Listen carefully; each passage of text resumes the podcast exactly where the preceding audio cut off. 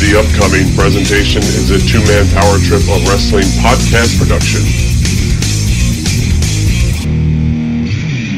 What's up, guys? It's the phenomenal AJ Styles, and you're listening to the Two Man Power Trip. Hey, Johnny. Cool, man. What's going on? We ready to go or what? Uh,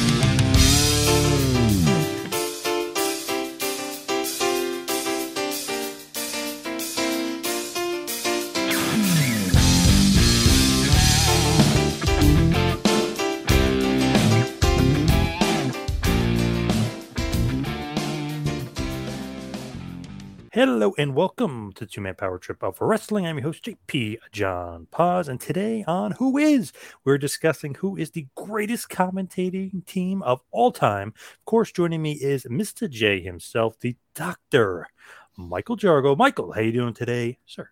You know, Paz, I, I thought this was interesting that of all weeks for the Huckleberry to not be here, Mm-hmm. we're going with a two man booth. Which do you like? Do you like the two man booth or do you like the three man booth? Prefer two man booth. I'm with you, man. I like the two man booth when it comes to professional wrestling. And of course, that means we're going to be talking commentators. And I thought it was weird, man, because I didn't even think about it. I have 17 names on my list this week, and only two of them are a three man booth. All the rest are only two. Wow, interesting. I wonder why that is. That's pretty crazy. I, uh, what do you? Well, what do you think about Rampage doing a four man booth? oh my God, it's like sensory overload. You can't tell who's talking at what point in time until, it, well, you can tell Jericho because he just yells everything like he's Dolph Ziggler. But it, it, it's too much. I just give me a play by play guy and a color guy. And I, I don't even feel like the three man booth at this point because nobody does it really the right way anymore. Right. I mean, because it, it should be you got a play by play guy, you got a heel, and you got a baby face. Yep. And we don't even get that anymore.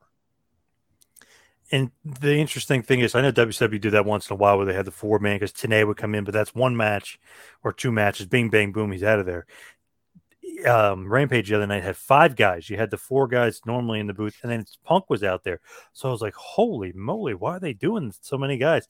And it's not like Mark Henry is adding all this stuff. So you could probably cut him out and just leave Jericho, Excalibur, and Taz, and it would be fine. And then, okay, if Punk jumps in, that's fine because it's only one match, but it's like five man booth. Jesus. And Henry's fine doing the backstage stuff, doing the one on one thing that he does and breaks stuff. That's fine, but you don't really need him out there at the booth. It's crazy. Four man booth, five man booth. What in the world? And it's never good, right? I mean, that, that's the thing. It's just, it never works. It's never good. And Excalibur is like the main guy. I know he's probably the one most knowledgeable of today's product and today's guys, but should he be the main guy or should he be the, you know, the um the broadcast journalist or the you know the, the other guy doing the color sup- uh, supplying all the info? I don't know. Just interesting little concept that they got going on there. The, I feel like the problem with AEW commentary is having Jim Ross and Excalibur in the same booth because it seems like they just walk all over one another. And I Yep. get what I get what the theory was. The theory was that Excalibur is going to be the play-by-play and Jim Ross is going to tell you the story. Yep. Right? Like he's going to advance the storylines and tell you what's going on and why these two guys are fighting. It just doesn't seem to work. Like uh, that that's the job for one person and they just end up stepping on each other. That's why I feel like the, the AEW commentary doesn't work.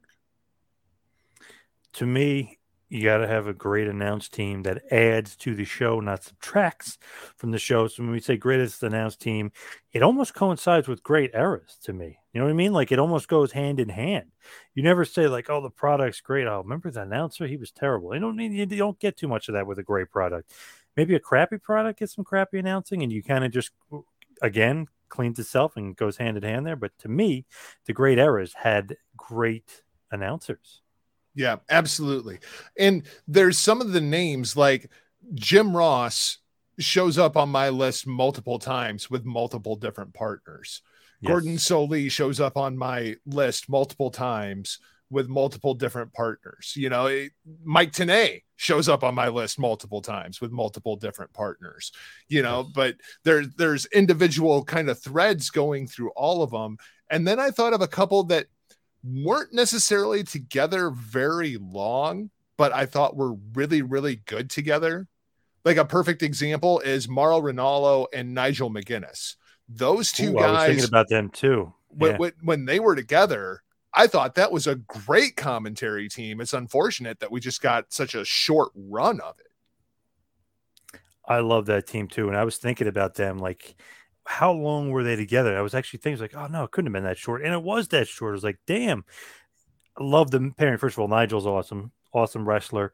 He's the guy that kind of he almost gets lost in it sometimes, which I love. Like if you, I don't know if you remember when he did that Elgin uh, Davey Richards match back in 2012, the showdown at the sun, showdown at the Sun, whatever the heck it was called. Man, he just get lost in that match. But I, lo- I love it because you kind of get in with his emotion, and him being an ex wrestler, it's almost like second nature for him just to kind of get lost. But man, he love him and forget it. Ranallo, I love. Sometimes I watch Bellator, and if he's not mm-hmm. commentating, I'm like, yeah, I was like, not as interested. You know what I mean? It's like, and people will say, "Oh, he's over too over the top." I love it, Mamma Mia, and everything else. I love that stuff. He he makes the big moments feel even bigger. Yeah, you know, is it, sometimes we just wish that he would have backed off for the moments that weren't the big moments. You know, yes. not everything yes. is the greatest thing ever. It's funny because oh, uh, you'd be watching Bellator and like you know, like the let's see bantamweights are fighting and he's like oh mom i mean he goes crazy and then he does that for the heavyweights you're like eh, who cares about those guys? He's focused on the heavyweights. But then like when Fedor's fighting you know he goes nuts. He's like that's the goat baby and like you know he really pumps it up. I I, I love Mauro he's awesome. And then I like watching uh, boxing. I'll, I'll get into boxing just just for him because yep. he's so his uh, like in like his uh, enthusiasm is so infectious. I absolutely love him every sport man, he, he literally does every sport. He's, he was doing kickboxing a little yeah. bit, he was doing boxing, he was doing MMA, doing pro wrestling. He's literally had his hand in everything. Just awesome. I know this isn't great single commentators, but I want to put him over. But I love um, McGuinness and Ranallo. Another one I love just randomly that I was just thinking of that maybe people agree, maybe don't, was Kevin Kelly and Steve Corino when they were together. I love that combination. That is probably my favorite pair ever. Um, Whoa, my like damn. my personal favorite. Like, I'm not going to say that they're the best, but they're probably my personal favorite. Kevin Kelly is criminally underrated. I have Kevin Kelly on my list with Don Callis as well when they were working at New Japan together. Yes, I thought yep. that was a great pairing. Um, but Steve Corino, how Steve Corino has not ended up in an NXT commentary booth at some point during his time there blows my mind because I think he's the best color guy in the business and I'm also Man. a huge Steve Corino mark. So me too. Back in the day, you know, ROH, like ECW, I'm like, I'm kind of into him. Man. I don't know about this guy. As soon as he goes to ROH, changed his character. Obviously, he gained some weight for Japan because he's working yep. zero one. Hashimoto wants his heavyweights to be heavyweights. You can't be little, so you mean put on the weight. But even when he was literally phoning in, if you remember this, like phoning in his commentary, and they would add it. yes, he was awesome. Like he was so good. I, I don't know. Every part of his game was great, and then he eventually would kind of do the scum thing and then retire and, and all that other stuff and do the Kevin Sullivan angle and the BJ Whitmer thing. But when, as soon as he got into the commentating booth, like, man, he's so good. I love when he would do Young Bucks matches because he was so over the top. And man, he was awesome. I am actually shocked because Stu Bennett is okay or whatever. But man, imagine mm-hmm. if you had Corino in there. Whew. Well, and I mean Beth Phoenix down there too. I mean, could you could see Wade on one side and Corino on the other. Yeah, yeah, you know? or that. Yep. Yep. And and that could be really good. Um, I I think Steve Corino doesn't get nearly as much credit as he should for helping make the careers of guys like Kevin Steen and Adam Cole and the Young Bucks and that kind of era of ROH, along with Kevin Kelly. Like that commentary team added so much to those shows. Even, you know, when one of my favorite calls of all time is when he's doing the Mr. Wrestling gimmick and the Young Bucks throw 52 super kicks in one freaking match. And he yells, Super kick every time. Yes. It's just until they literally super kick him, too. I mean, it's just freaking hilarious. He was absolute money as a commentator. I loved him early, like early on in ROH. You know, like they wouldn't boo the heels, kind of. They were, Mhm. you know, sometimes they would, but they were hard fans to get to boo unless you did something like outrageous. He would stall. He'd do the Zbyszko thing. He would have his own personal announcer, and then uh, eventually would it be Bobby Cruise, um, and then he had somebody else too. But like he'd have his own announcer that was doing stuff. He's like Yep. the guy Steve Corino drank with. I just like every facet of his game. He just like okay, I want to be heel. I'm going to go balls to the wall. I'm going to be announcer. I'm going to go full bore into like he always invested the time into everything he did. He was so great, and man, he was his run in ROH somehow for, forgotten. I don't know why, but his feud with Homicide is one of the best feuds I've ever seen. Absolutely. Went to a bunch of live shows literally just to see that feud. So, man, John, not to get off topic here, but man, Corino, love love me some Corino. You well, and then on the other side, Kevin Kelly with Don Callis when they were doing New Yep. Japan Pro Wrestling. Don Callis told us, like his first night in the booth, I'm going to win the award for best announcer next year. And by God, he went and did it. Don Callis was absolutely fantastic in New Japan Pro Wrestling. And Kevin Kelly, as the the JR voice of the English New Japan product, is absolutely freaking incredible. They do a great job of telling you the story of what's going on. It seems like they're finally starting to get some kind of semblance that you know who's going to be in the booth for New Japan at this point with Chris Charlton and Gino Gambino. And it just seems like Kevin Kelly has great chemistry with everybody. Where, where, where are you at with Kevin Kelly as a play by play narrator? Because I feel like he is just criminally underrated. Love him. I think he's great. I like when he like lays out, like in big moments. You know, sometimes the guy like Excalibur, I know sometimes like to yell and get into it, like even in a big match. Now lay out a little bit, let the crowd go crazy, then come back in. You don't need to call everything. Like he's kind of, I guess he's been around for a while. He kind of mastered the art of like when to insert yourself, when to take yourself out, when to call the action, when to not call the action. Like, man, I just always thought he was great and just got even better in New Japan. I even love him doing the backstage stuff. Remember the the Mhm. Rock and him going back and forth Yep. and him calling him Hermie and everything else. So I always thought he was great as a backstage announcer and of course as a play by play guy. How different would the last 20 years of WWE be if they would have went with Kevin Kelly instead of Michael Cole? I agree. Better. And Michael Cole's fine. I know he does the job that they want, and he, you're not really supposed to call a match. You're supposed to sell products and all this other stuff and be a salesman. I get that, but man, I would have much more rather enjoyed Kevin Kelly. Yep, absolutely. AKA He's- he's- Hermie. He's I consider him more of a protege of Jim Ross than I do Michael Cole. Yes, yes. Do you did you know? And I recently found this out in an interview. You know who Michael Cole is the protege of? Vincent Kennedy McMahon? Todd Pettengill. Really? Todd got him the job.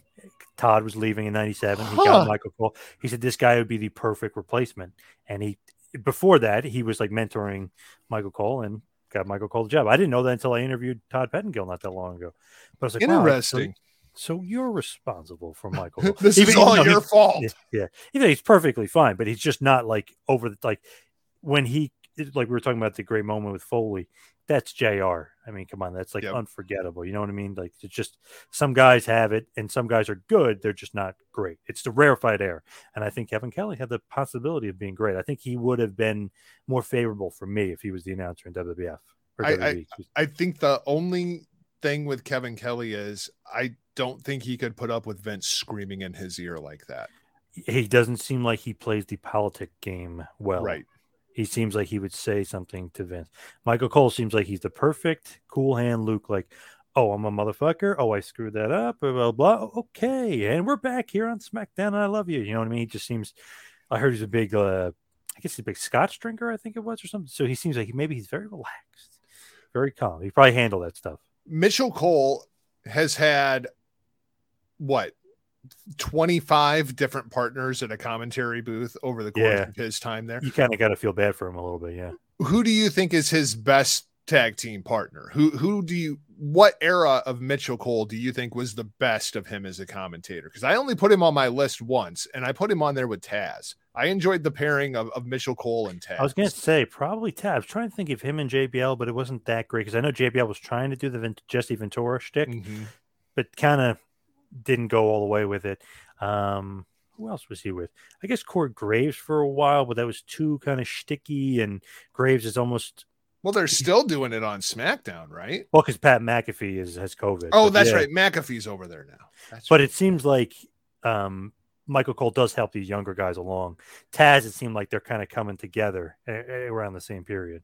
Well, and I don't think Michael Cole had as much political power backstage at that point. He was still pretty early on into his run, and it's not like Taz was going to take his shit. I mean, it's it's freaking Taz. Man, Taz would say some weird stuff.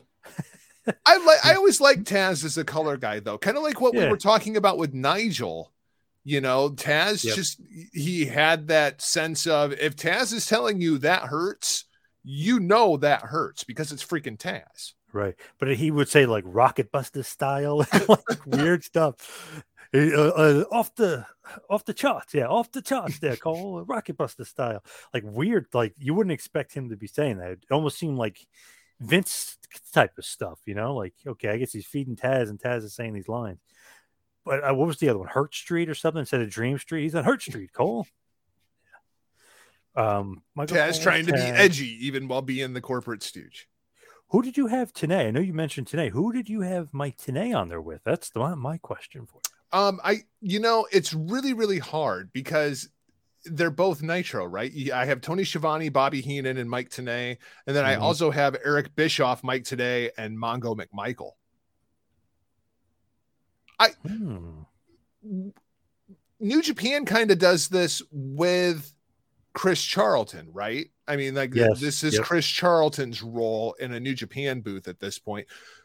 I always really, really liked having Mike Tenay around. I like having, you know, the the the stats and the facts, like you know, Kevin Yep. Kelly gets from our friend Chris Samsa. Um, Yep. I, I I like having that historian sitting at the booth to kind of draw comparisons and compare and contrast and kind of fill in the gaps of the stories. Yep. I always really, really liked Mike Tenay, and he's really kind of the last guy until Chris Charlton I remember seeing in that role. And Charlton's a great author. Yeah, I yeah, both of his books are absolutely fantastic. With um Tenay, I love that too, because man, he knew his stuff. They were saying like, you know, he's the encyclopedia. He he knows everything. I loved him. He knows his stuff, and obviously uh, he knows his sports too. If you ever follow him, he knows a lot about sports and gambling and betting and you know whatever you want to do. But he knows his sports, and man, does he know his wrestling history. He's great. I don't particularly think he's great at like the play by play because he's so good at color. I don't like him. I mean, he's fine at play by play, but I so much like him better as color. That like extra added guy, like if Schiavone's calling, Schiavone's awesome, you throw it to him and he's like, oh well, you know, he, he just beat Liger on Saturday in, in the Tokyo. Like he knows his shit. I I love Yep. him as as like the the color fact adder, whatever you want to call it, like the, the um the voice of knowledge. Yep, absolutely. And then when you- get Tony Schiavone and Bobby Heenan opposite of Mike Tenay, both of those guys pretty damn good. I always thought Bischoff was seriously underrated as a lead play-by-play guy. Um, yeah, he was great. be- before the NWO stuff, before he's just Yep. tried being heel Eric on the on the commentary. But I always thought he was really, really good when he would take over that second hour of Nitro. I agree. Love it. Love. What about him and Larry? Larry, Larry, or Tony and Larry? Larry. Yeah, Tony and Larry. You bet. Yeah, yeah, Tony and Larry. Um, but uh, Bischoff, absolutely great, underrated uh, for sure as that like play-by-play guy. He knew his stuff. He's been co- uh, doing the play-by-play, being the announcer, being a commentator for a while. Yeah, absolutely. And I think I think it's just people get so clouded by that when he was NWO and the commentary was just absolutely awful, but it was awful almost intentionally. Yep, yep. I just thought it was funny, like with Schiavone and and Zbyszko. Like, where you going, Larry? And Larry would go out and do the little curtsy thing. and they're like, "Yeah, Larry, Larry." Love living that. legend. The Yes. living legend. He better be on this list. Oh yes, absolutely. Okay, Absolutely. All right, all right, good, good. Um, just thinking of just Schiavone in general. Did you enjoy years talking about years ago in WS that when Schiavone and Jim Ross were a team? Yep, I, I do have Schiavone and JR on my list. It's it's funny to kind of go back and look at some of that stuff now. Um, I like we were talking off air. I was watching Heels this morning, and then afterwards I went and I was looking at a couple of Dusty promos, and one of them is Tony, a young Tony Schiavone with a mullet and a mustache, you know, Yes. interviewing Dusty Rhodes. That era of Tony Schiavone is just absolute gold.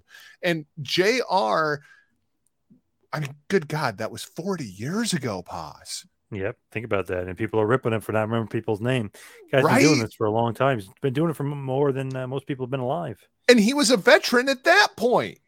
Yep. He was already a well respected voice in wrestling at that point. And to, to watch JR kind of bringing along a young Tony Schiavone and to see where they're both at now, Wednesday nights on Dynamite, pretty cool.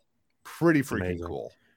So with Tony, do you have Tony on your list more than once? Do you have on your Tony Schiavone on the list a few times? I have Schiavone on the list. Let's see. One, two, three of them. Wow, nice. Okay. Give me the lowest rank, not not The the, the, highest the, rank. The lowest rank. the lowest ranked one that I did, um, as much as I love Larry Zbyszko and I love Tony Schiavone, I Mhm. have that as the lowest one on my list, just because of kind of where they were cast on the show. And First then hour, yeah. and then at a certain point it just became ripping on Tony Schiavone and Larry Zbyszko towards you know the latter years of Nitro. So I, I I do have that as the lowest one on my list. Then I have Schiavone, Bobby Heenan, and Mike Tenay a little bit higher than that, and then I have Jr. and Tony Schiavone on my list. I'm surprised you don't have my favorite, literally my favorite team. Maybe second favorite, but or maybe third. Well, whatever. That's regardless of the favorite. But they're up there as my favorite because they're one of the first ones I wrote down. Schiavone, Heenan, and Dusty. Love that threesome. See, I'm I, I I'll probably get heat for this. I did not like Dusty as a commentator. What in the hell? Yeah, I know. What I the hell?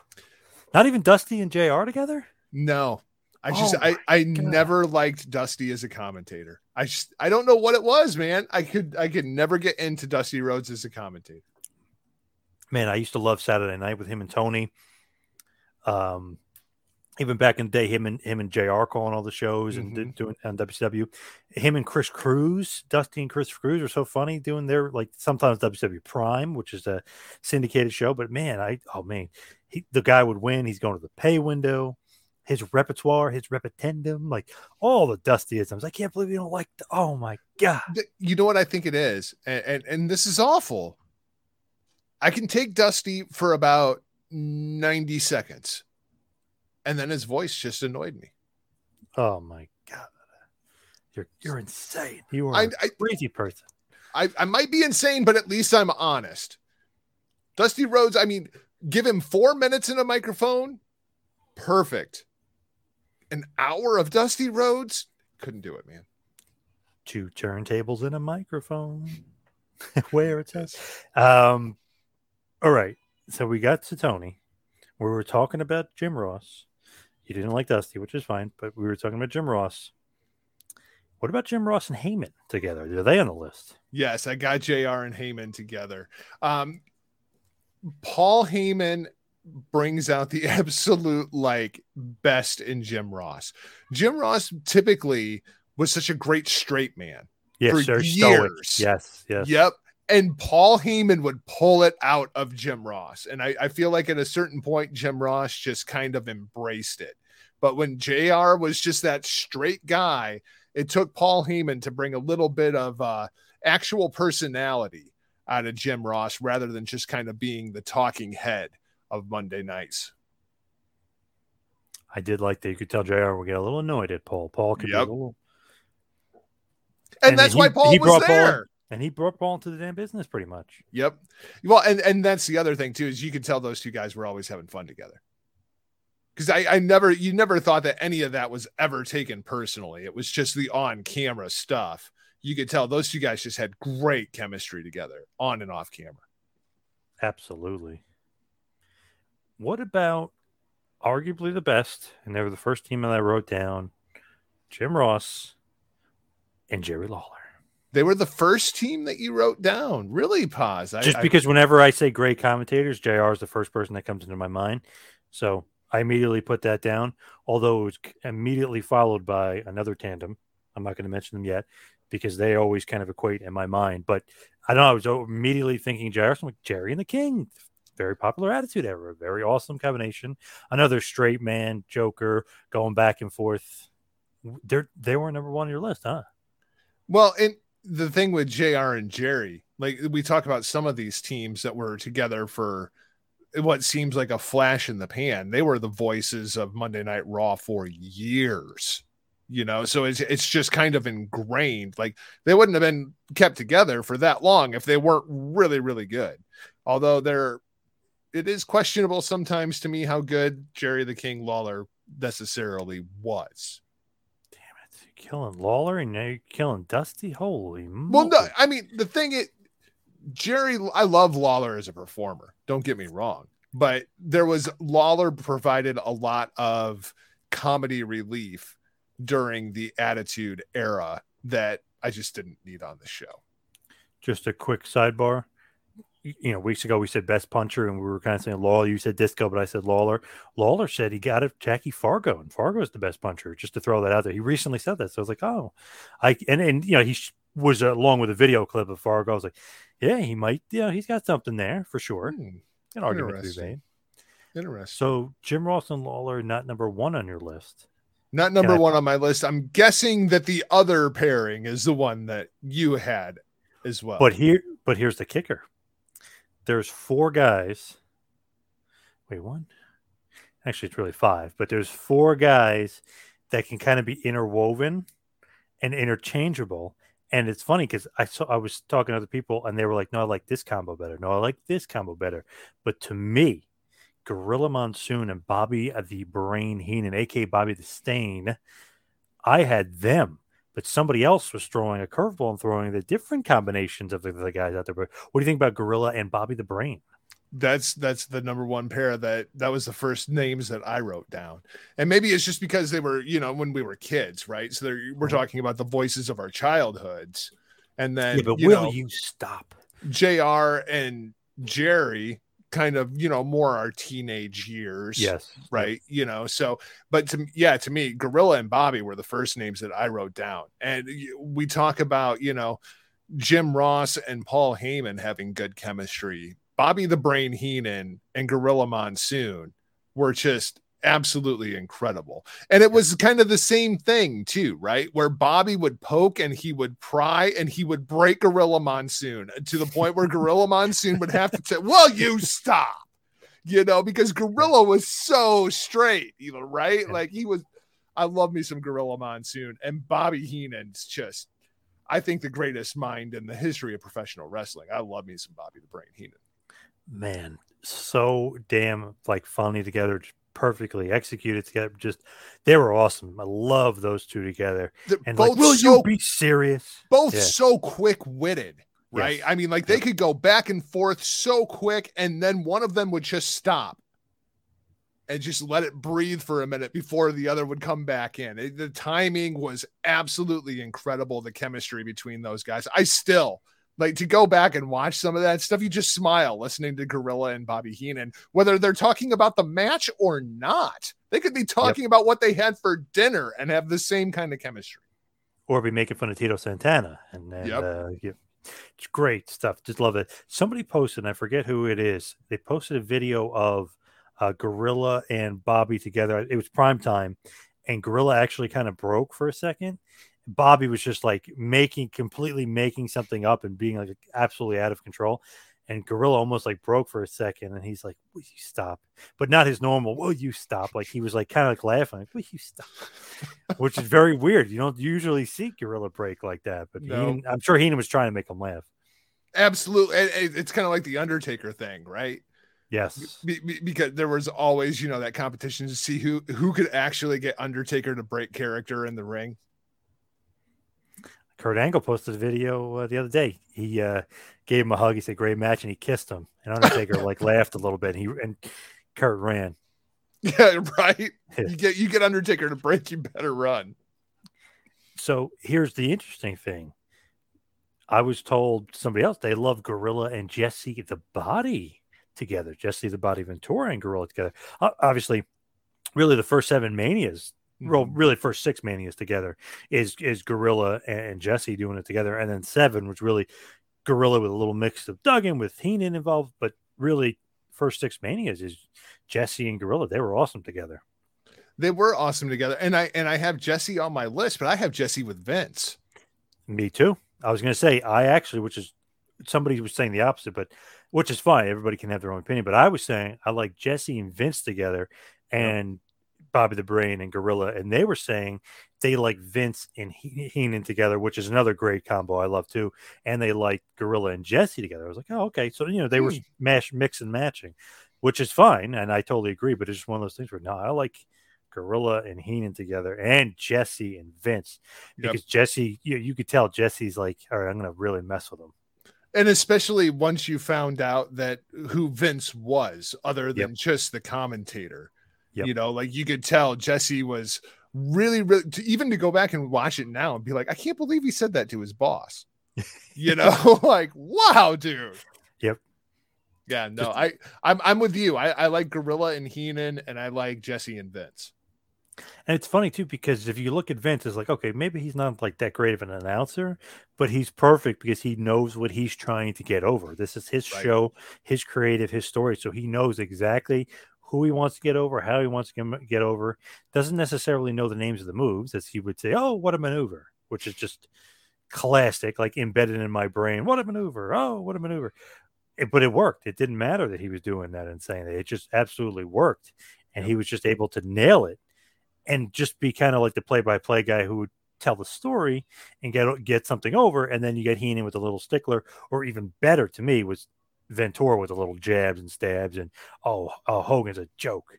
Hogan's a loser. Like, are you kidding? Just say he's the greatest of all time. You know what I mean? It's like perfect compliment. Yep. Who who can tell your story better than you, right?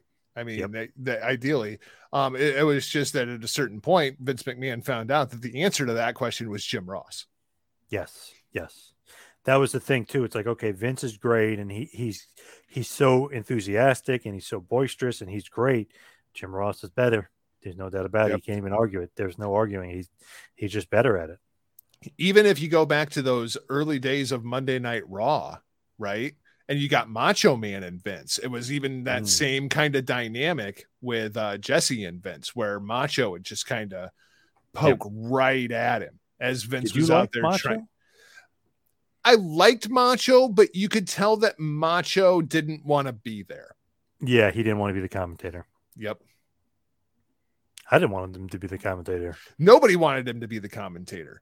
But I, I mean, it's cool at one point, but it's like, man, get him out in the ring. Got- This guy's still in his prime. What the hell are you doing? right. He was good. He was good as a commentator. You could just tell that he didn't want to be doing commentating. Like when they did that crush feud, and I was like, oh, this is great because you're getting away from there and you're going to actually see him wrestle again. And I was going to WrestleMania Right. 10, so I was pumped to see Macho uh, in my home turf, if you will. But I was like, man, it's so weird that he's commentating. Why isn't he wrestling?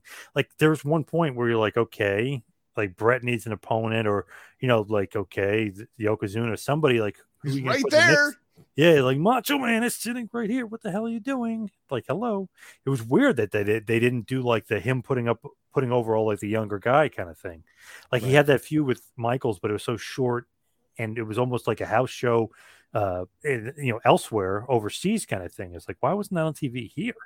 Why wasn't Well- it part of pay per view and stuff here? They didn't use Savage correctly. and and we had this conversation about Hogan here uh, just the other day when we did the uh, Hogan podcast that you know Vince was ready to move off of Hogan when Hogan was like what would we figure out like 38? Yeah, late 30s. Yep. And he again, he was ready to move off of Macho Man at that point too. And Macho had so much left in the tank. And now you look at WWE and they're bringing in, you know, Goldberg. Who So would what the hell? technically be 16 years older, or just about right. And those guys were. Yeah, nuts. I mean, AJ Styles right now is what 42? yeah, I think so. Cena's got to be 43 or 44. Lesnar's up there. They're And NXT ready champs. to move Mojo off Macho Man and Hogan in their mid 30s. Samoa Joe, the champ of their developmental territory. 40. That's crazy. It's crazy. uh, is Vince nuts or what? Is he crazy? That was quite a gamble too, because WCW really shoved it up his ass. I mean, they Oh, they, yeah. They just you know they literally almost put the guy out of business. And now thinking about? AEW is kind of doing the same thing, just with younger talent. They're getting all the younger talent and shoving it up his ass because people are tired of seeing people like Goldberg. It's crazy. Bobby Lashley, by the way, is 44. Doesn't look it at all, but he's No. 44. Yeah. Yeah.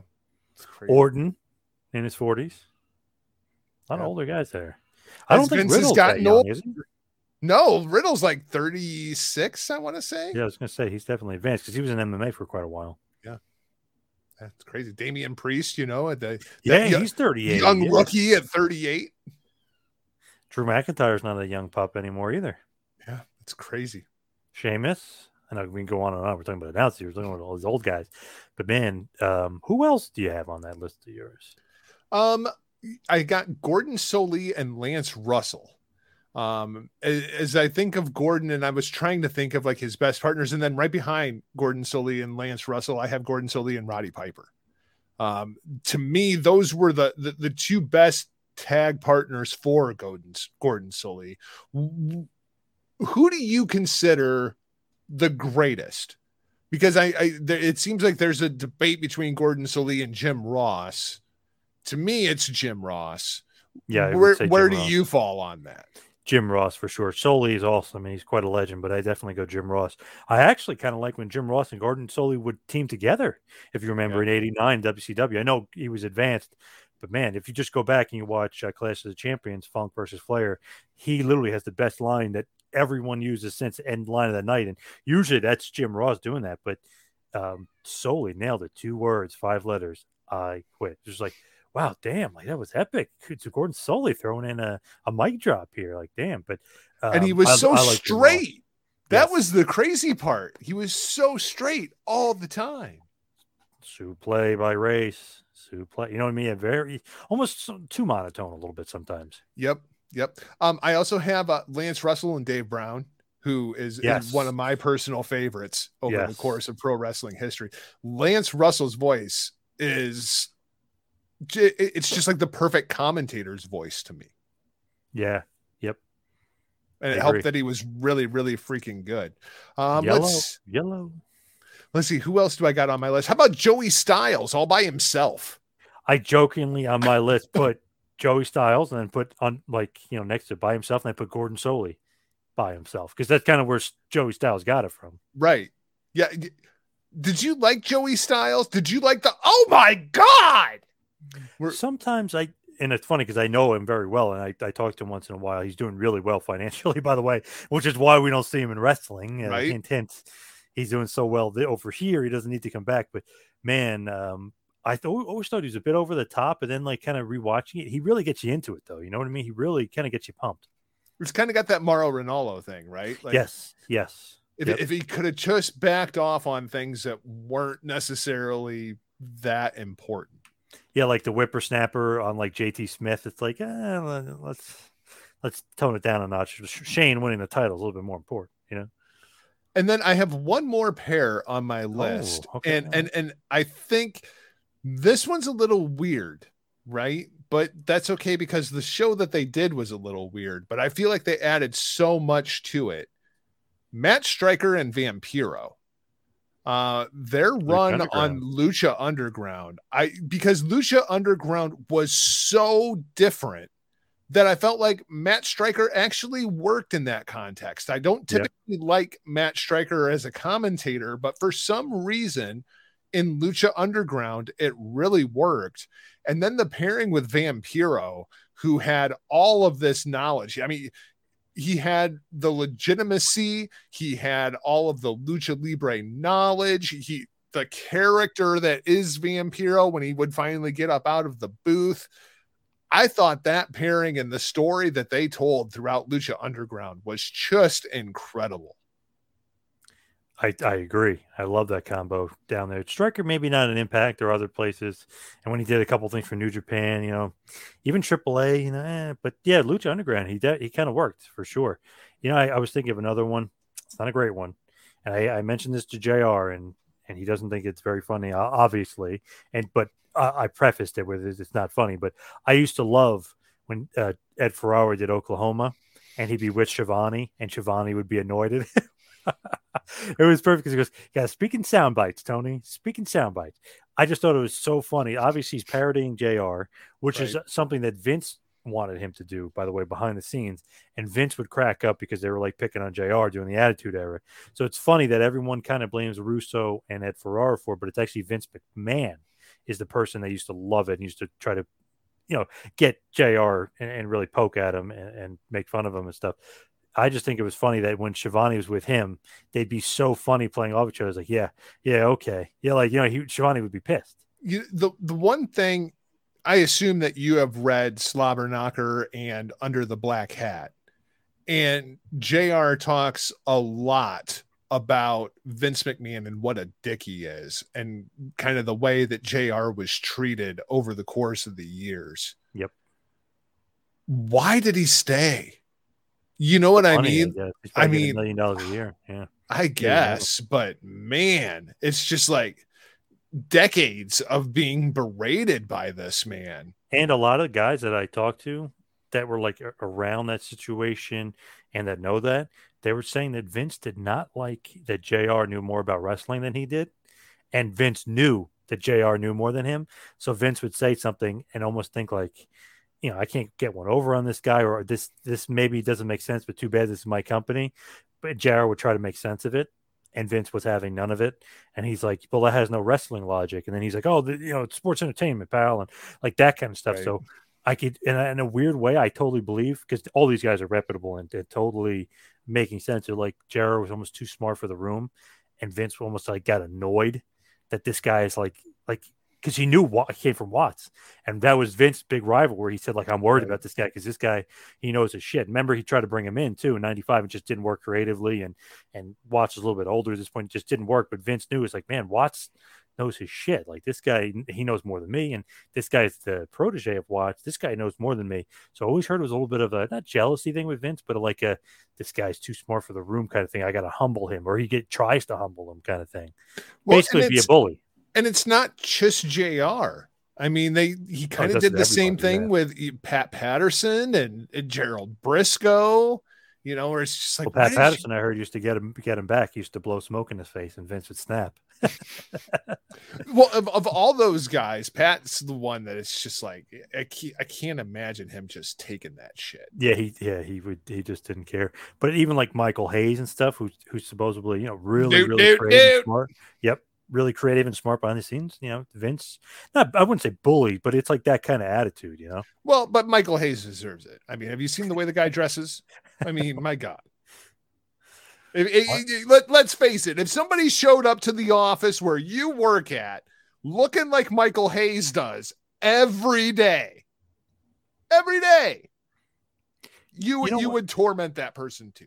You know what? Speaking of Jr. Speaking of Michael Hayes, I like them as a commentating team. Man, they would literally put anybody and everybody with JR. And I would like, I always liked it. Missy yep. Hyatt for a little bit. Obviously, we mentioned Heyman. Cornette with him was good. Terry yep. Funk and him was good. Dusty and him was good. They literally threw everybody. I feel like he, he must have been a commentator with every wrestler of all time. And like they would work out and it would be good. Like even if the, the pairing didn't make sense, like the Missy Hyatt thing, he would somehow make it make sense and make it good.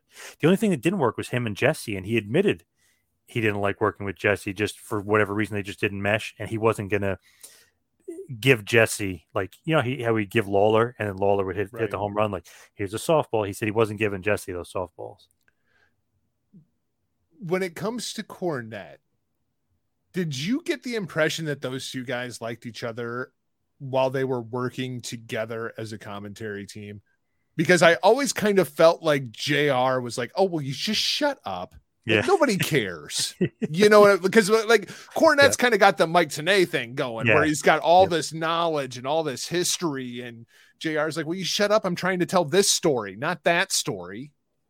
You know, that that was kind of the I, I the two of them together, I enjoyed it just because it always felt like it was about ready to blow up. So, is that everybody that we mentioned? Do we have? Did we mention everybody? Did we get to everybody? I think that's everybody off of my list. That is everybody off of my list. So, here's the grand question: Who is the greatest announced team of all time? every logical part of me says that it should be Jim Ross and Jerry the King Lawler, but I'm going with Gorilla Monsoon and Bobby the Brain Heenan. Kind of thinking the same thing. I love Schiavone, Dusty, and Heenan. I love Vince and Jesse. I love JR and the King. Awesome. But you're right. I think I got to go Gorilla and Bobby just because, man, just so good. And even like now, I'll still laugh at like all their rewatching the show, and all like their little routine and stuff. And, you know, just them going back and forth because you can tell they're buddies, they're friends, they're close but you can also tell there's like that competitive thing like oh i'm going to make you break or i'm going to make you crack. No no you're not like you know what i mean? Like you could tell they're going back and forth. It wasn't going to get real or anything but it was going to get to the point where they're going to come right up to the line maybe cross it a little bit and then bring it back. I just uh, i love that. You know the tito thing the flying burrito i know um Jesse, we to call him the flying burrito and make fun of him too. But Heenan would add in some extra jokes, and then he'd be like, "Would you be serious? Would you stop?" He's like, "What? I talked to him. He, I talked to. He's he's a gardener down at you know." Like he would add an extra little made up story, and Gorilla would have to bring him back to reality because you know he was lying. Just really really fun. So I just love Gorilla and, and Bobby, and it's funny too because the first team I wrote down was Jim Ross and Lawler, but I got to go uh, Gorilla and Bobby. The Stain, Heenan, love those two. It, it's just the chemistry between the two and the quick wit with the timing. Yep. Yep. I mean, they, they, they could just bounce back and forth off of each other and knowing when to let it breathe, when to just let it go and refocus and bring it back to square one. I mean, it's like it, it, it's watching two comedians who are really well trained in improv. And with wrestling too, there's so much bad comedy, and so many guys yeah. cannot execute it, and it's so hokey and shitty. Those two would not be anywhere near that kind of statement because man, they were awesome together, and they still crack me up. Like I said, if I go back and watch old clips, I will literally intently listen to them because I know they're going to be hilarious together. Yep, I agree. uh, just to throw it out there, um, other like commentators that I loved, and Gorilla would be working with them, and Heenan would work with them. Throw, throw Piper in there too. He was always so great with them, and, in like those kind of combos because he's being such the baby face, but he's also believing it's real or selling it like he's believing it's real. Like I just you throw guys like that and and, and Heenan in the mix. Oh, it's perfect. Solie and Piper down in Georgia was freaking Yes. Yep. fantastic. Yep, you mentioned that before. Yep, they were awesome together, and that's even Piper in a different role. Mm-hmm. Being more heelish. But yes, yep. Uh him as like the baby face doing the stuff and Heenan like, oh, you kidding me, Piper? You're nuts. And like I know just the back and forth and like you wear a kilt and him going nuts on, on Bobby. ass? Shut up. What are you like? Yeah, like uh great. So as far as this week is concerned, we got to who is the greatest announced team. We both agree it's Gorilla and Bobby the Brain. According to the fans, we don't know. We'll see what they say. The poll will be up very soon. I actually have to now that I'm reminding myself, I got to put up the poll for the debut. I got to put that one up today. Yes. I should have had it up already. Damn. Sometimes I have a reminder and sometimes I don't. But now I just reminded myself. But I got to put that up and see what the fans have to say. I'm hoping it's Jericho that wins, but we, we shall see. So let's head on over to the plugs. You can follow me on Twitter and Instagram at Two Man Power Trip. Check out the website tmptempire.com and Patreon. Patreon.com slash TMPT Empire. Jargo, what do you got? Man, I feel like I, I, I spend at least an hour sitting in this chair every day here recently when it comes to doing a bunch of different shows.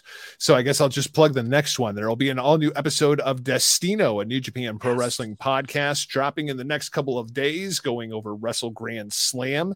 Um, pretty good show, man. Got to sit down with the vet. We went for about an hour and 45 minutes looking at the G1 climax and, and kind of what's going on with the G1, what happened at the two shows, what's happening inside of the world of stardom with the five star Grand Prix. Tons of stuff to cover on this week's episode of Destino. I just got to sit down and force myself to edit it. So I guess you can keep up with me across all social media platforms at Not Jargo. And chances are I will try to retweet the show when it drops. Nice. Great stuff as always, thank you everybody out there for listening. Thank you, Jargo, and we will see you right back here next week for a little Who Is. See you next. This has been a John Paz Power Trip production in conjunction with the Two Man Power Trip of Wrestling. You could follow us on Instagram and Twitter at Two Man Power Trip. You could check us out on Facebook. You could subscribe on YouTube. You can go to patreon.com slash TMPT Empire to become a patron and also check out the website tmptempire.com and buy a shirt at prowrestlingtees.com. Two man power trip where the power lies, brother.